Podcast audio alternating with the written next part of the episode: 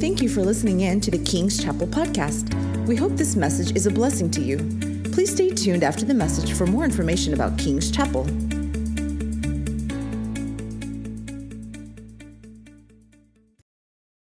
Well, if you have your Bibles, we are going to be in 1 Corinthians chapter 10 together. 1 Corinthians 10. Uh, we'll be picking up in a few weeks with our uh, Matthew series again, but we're just uh, taking a little break from that, um, probably until February. And so this morning, the, the, our, our teaching is titled this The Better Question.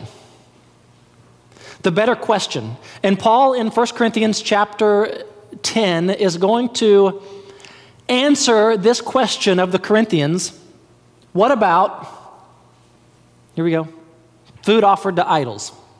Now, I know how you are. You got up this morning and you said, I can't wait to go to church. I'm going to go there. We're going to praise and worship and meet with God. And I hope that when it comes time to the teaching, that Matt will deal with the subject of food offered to idols, because that has been driving me crazy all week.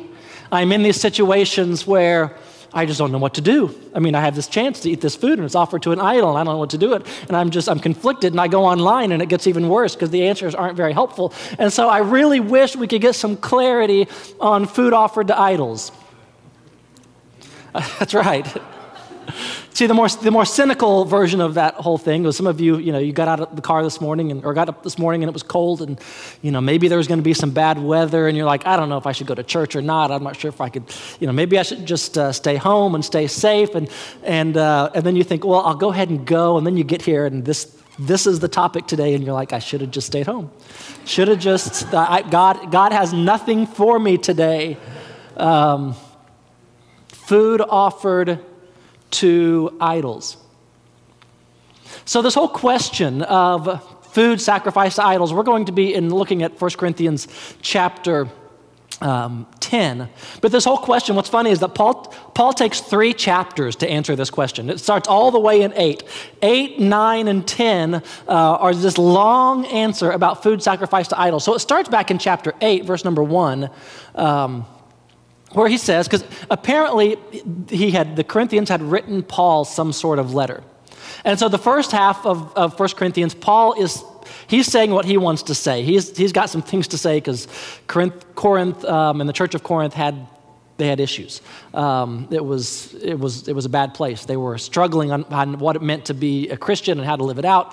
And so Paul had some things that he had to get off his chest. And then the second half of the letter, it, it appears that, that he is addressing their questions um, one by one as, as it goes through. One had to do with, with marriage and sex within marriage, um, one had to do with food sacrifice to idols. There were some others.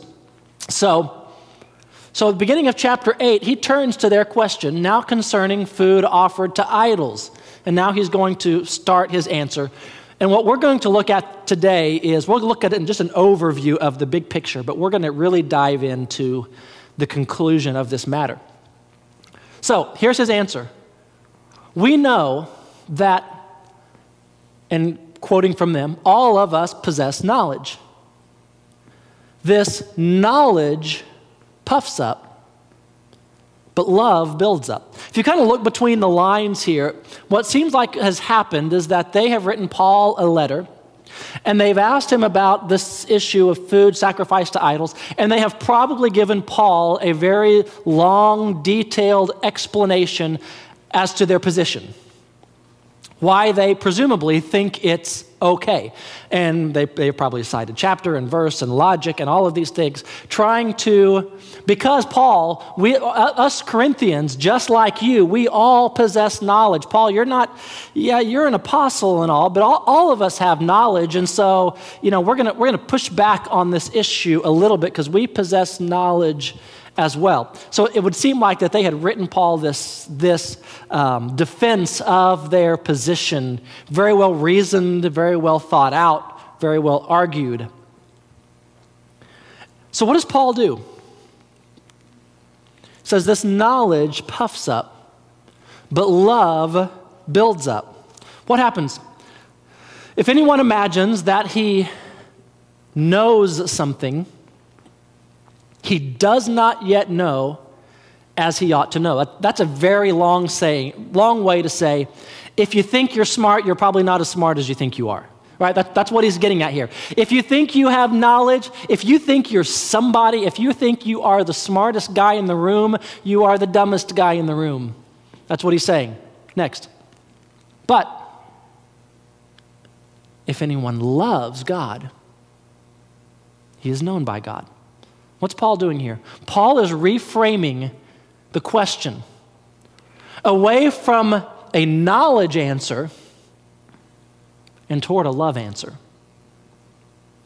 Paul, we, have we, been thinking about this food sacrifice to idols thing, and, and, and we figured something out.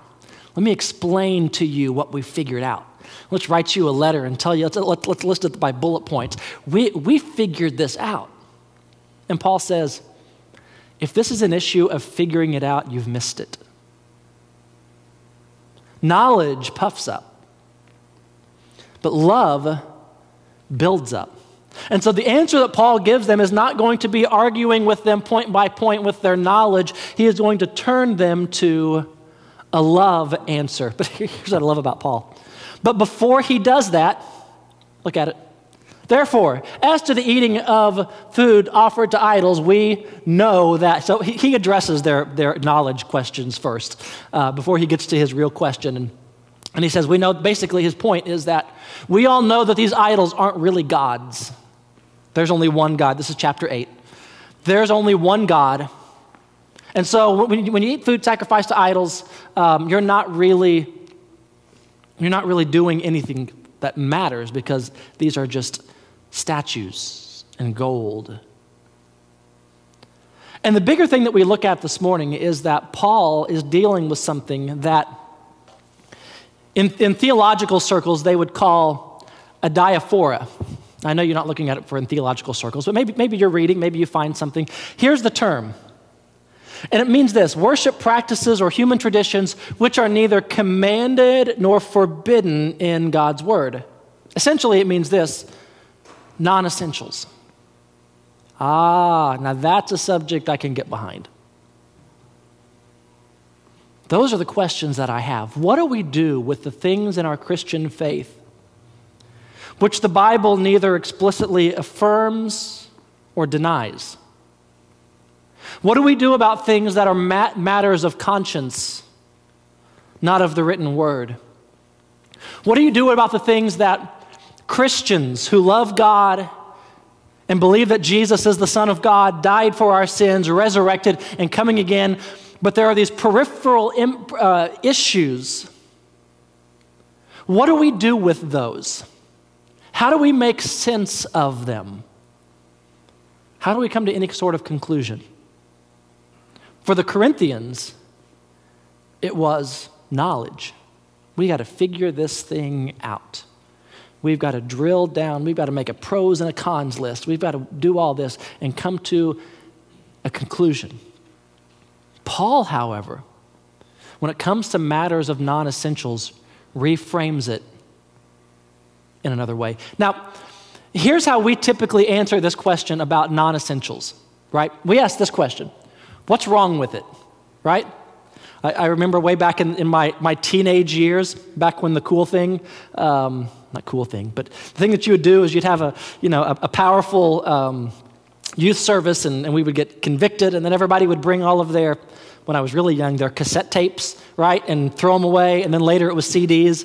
Um, it's kind of hard to do that now when all music is streamed. Um, there's not an actual physical thing. I'm going to delete my playlist. I mean, I don't, I don't really know how that works um, on Spotify or whatever you listen to music on. But that was, and so that was always a big debate. What about secular music? Is secular music a sin or is it okay? And it would, and somebody would, and they would always ask this question, right? What's wrong with it? What's wrong with secular music? What's wrong? And, and, you could fill this in with all kinds of non essentials. This is the question that we usually ask. And it's one of those things that, um, as, a, as a culture, we're trying to grapple with. Uh, I've seen some of these posted things online as far as pastors go. It's like, what do you do if you live in Colorado or one of these many other states that have now legalized marijuana? What do you do? do? Is it, is it, can you, you do it now that it's illegal or now that it's legal? Can you not do it because of the harm on the body? I mean, but, but how do you, And, and if, you, if you forbid it on what grounds, I mean, before it used to be real easy, you know, it's illegal, obey the laws of the land, but now you've got to be, the, the knowledge issue has shifted and changed, and it's more difficult and more nuanced. Just don't smoke marijuana. Plus, it's still it's still illegal in Missouri. But the question, the question that people ask is this when it comes to you know, marijuana, for instance. Well, what's wrong with it, right? Let's legalize it. What's, what's wrong with it? Probably shouldn't have went down that marijuana thing, by the way, but you know, didn't come out like I had it in my mind. This morning, though, I, Paul points us to a better question. A better question than what's wrong with it. What is that better question? Let's look. 1 Corinthians chapter 10, picking up at verse number 23. So this is the conclusion all the way through chapter 8, all the way through chapter 9. Chapter 9 is basically Paul's um, defense of his apostolic ministry that he says, he says, all the time I give up my rights as an apostle, the things that I could demand of people, I give them up for the sake of the gospel. That's what all of chapter 9 is about. So chapter 10, verse number 23 says this. And again, apparently quoting from their, their statement, their document. All things are lawful, but not all things are helpful. All things are lawful, but not all things build up. So, what does Paul mean here when he says all things are lawful? He means this it's a, it's a Corinthian aphorism expressing their freedom in Christ, right? Paul comes in and, and, and preaches to them a message You are free. You are free from the law. Those who have died with Christ are free from the law. No more food laws, no more circumcision laws, no more Sabbath laws, no more all of these laws. We are free in Christ. We don't carry around a yoke of religious bondage. Are you grateful for that? Yes. However, the Corinthian Christians, they knew the truth, but applied it wrongly. See, when they said all things are lawful, Paul didn't say, uh, uh, uh, you're wrong. No, they're free in Christ. There's a freedom from religious bondage. But they were applying it to their life in a wrong way. All things are lawful, and so they were committing sexual immorality. All things are lawful. So when they would gather around the Lord's table, some were gluttons and some went without. All things are lawful, and so they would, they would eat whatever they want, no matter how it affected anybody else. They knew the truth, but their application of the truth was hurtful.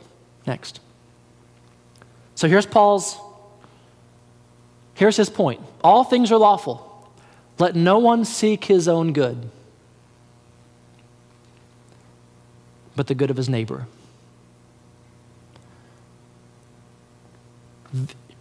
Really, Paul? This is your answer to food sacrificed to idols? Did you not see our bullet point list that we gave you? How we argued the details and the merits of the matter?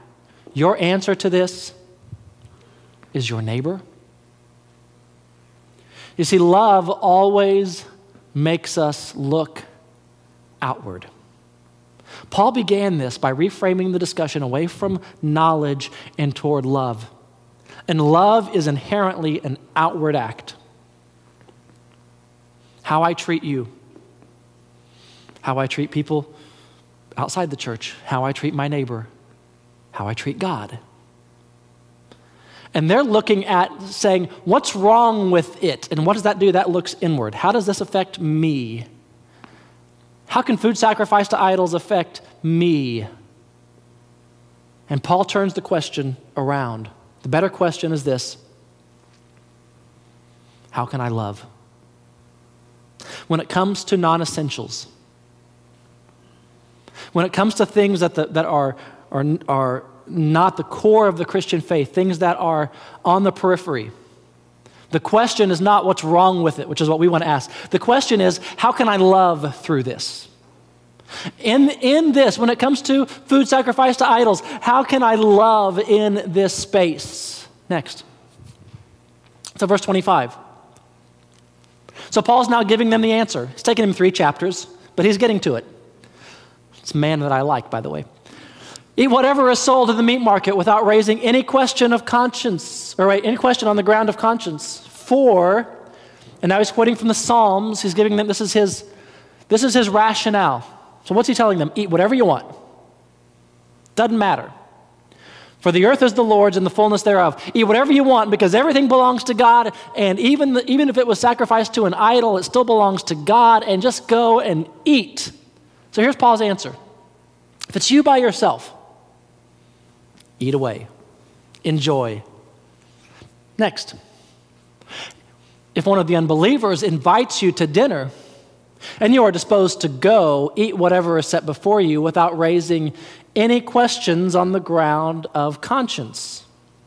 So, what does this mean? He's saying that you, with an unbeliever who does not make, an, make the food an issue, eat away. Yum. But if someone says to you, This has been offered in sacrifice, then do not eat it. For the sake of the one who informed you, and for the sake of conscience, I do not mean your conscience but his. So, you, with an unbeliever who makes the food an issue, don't eat. Now, isn't this confusing? Don't we like black and white answers? And when it comes to issues that are central to the gospel, we stand strong and firm on the scriptures. But when it comes to the non essentials, Paul does something that we uh, uses a term that we are uncomfortable with.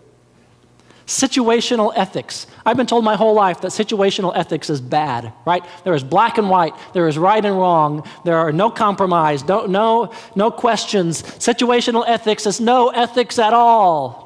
And yet Paul says, okay, so let's break this down real precisely here. If it's just you, go ahead and eat it. If it's with an unbeliever and they don't make a big deal about it, go ahead and eat it. If it's an unbeliever who tells you and they're making an issue of it, then don't eat it because, because why? For their benefit. And what did it say? For their conscience. Paul is turning the question he doesn't, he doesn't care so much of the scriptural arguments to it. The question is this how do you love through it? How do you put the other person first in it? And when it comes to non essentials, that's our biggest guide. How does this affect other people? Paul answers the same question again, if you know 1 Corinthians very well, in chapter 6. His answer there is everything is lawful, but, but I will not be mastered by anything. That's the other side of the, the, of the coin to this, of how it affects us. I will not be mastered by anything. Study that on your own. You're big boys and girls, you can do that. But he, he, he parses this based on the situation. And when it comes to non essentials, we have to find ourselves in this uncomfortable place of it depends. And we don't like those answers. We don't like what does wisdom dictate? What does love dictate? But this is the exact answer that Paul gives. It depends on how it affects the other people. Next. Because he had just said, not for my conscience, but for theirs. For why should my liberty be determined by someone else's conscience? So Paul says, I'm not I'm not saying don't eat because I'm going to feel, my conscience is going to be wounded or stricken or but because of theirs i'm watching out for theirs because if i partake with thankfulness why am i denounced for that for which i give thanks paul said I, if you're by yourself no big deal eat it my conscience is clear i'm watching out for theirs i'm not doing that because i'm not not eating in their presence because if i do i feel like i've done something wrong no i'm guarding their conscience so, whether you eat or drink, or whatever you do, this is what brings in every other non essential, besides food sacrificed to idols. Paul starts here with eating and drinking, and then he says, whatever you do, this is how we can apply it now to big umbrella. Whatever you do, what's, what's, the, what's the goal? Do all to the glory of God. You see, when you act in another's interest, which I think would say is the definition of love, you are living to the glory of God. When I say I put your interest ahead of mine, when I do this, not because of how it affects me, but because of how it affects you, that is living to the glory of God. I'm not doing it for myself, for my own glory, for my own sake. This is what it means. Verse 32. Give no offense to Jews or Greeks or to the church of God. Just as I try to please everyone. So let's look here. So, Jews, these are, these are the, the Jewish, Jewish, uh, Jewish people who are not members of the church. Greeks would be the Gentiles, and the church of God would be those Jews or Greeks inside the church. So, he's, again, he's painting a big umbrella here. He's not just saying, how does this affect the our fellowship inside the church. He's not just saying, the, you know, with your own ethnicity or with your own people or with your own culture. He's, he's putting a big umbrella over this. I try to please, this is a big statement, right? I try to please everyone in everything I do. Why? Not seeking my own advantage, but that of many, and that they may be saved. All of this comes down to a salvation issue. May we never, ever, ever, ever use our freedom in Christ, our freedom in the non essentials, in a way that threatens the salvation of someone else. Preeminent scholar Gordon Fee says it this way to give offense, therefore, does not so much mean to hurt someone's feelings as to behave in such a way as to prevent someone else from hearing the gospel or to alienate someone who is already a brother or a sister. This is what Paul's talking about. And you can take these verses and you, could, you can put yourself in such a box that you never do anything because I'm trying to please everybody and everything that I do, and it's impossible, right? The point here is, to, is not so that nobody is ever offended or nobody ever disagrees or nobody ever, ever feelings are ever hurt. That's as much as we all wish that was possible, that's not, that's not a reality. That cannot happen. But Paul is framing this issue in terms of the gospel itself and the salvation of people. That he's not going to let, let's look at the last verse here. Nope, go back. There's not one after that? Okay. Sorry, I thought there was one more. He is not going to let his eating or drinking get in the way of someone else's salvation. And you and I, when it comes to the issue of non essentials, our first question is this How do I love? How do I love with this? How do I love through it? How do I care about the soul of someone else and their receptivity to the gospel? How do I live in such a way as to not cause someone else to stumble and fall and leave Jesus? And Paul says, if that, that was the case, I would never eat meat again. This is what he says in another part of this whole thing. I'll never eat meat again if it's going to cause somebody to, to walk away from the gospel.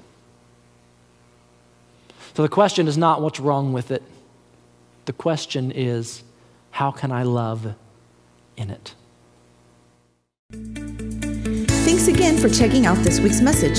If you are interested in finding out more about King's Chapel, please visit our website at kingschapel.church. There you can find service times and more ways to connect with us. You can also follow us on social media at King's Chapel SGF. We look forward to seeing you soon.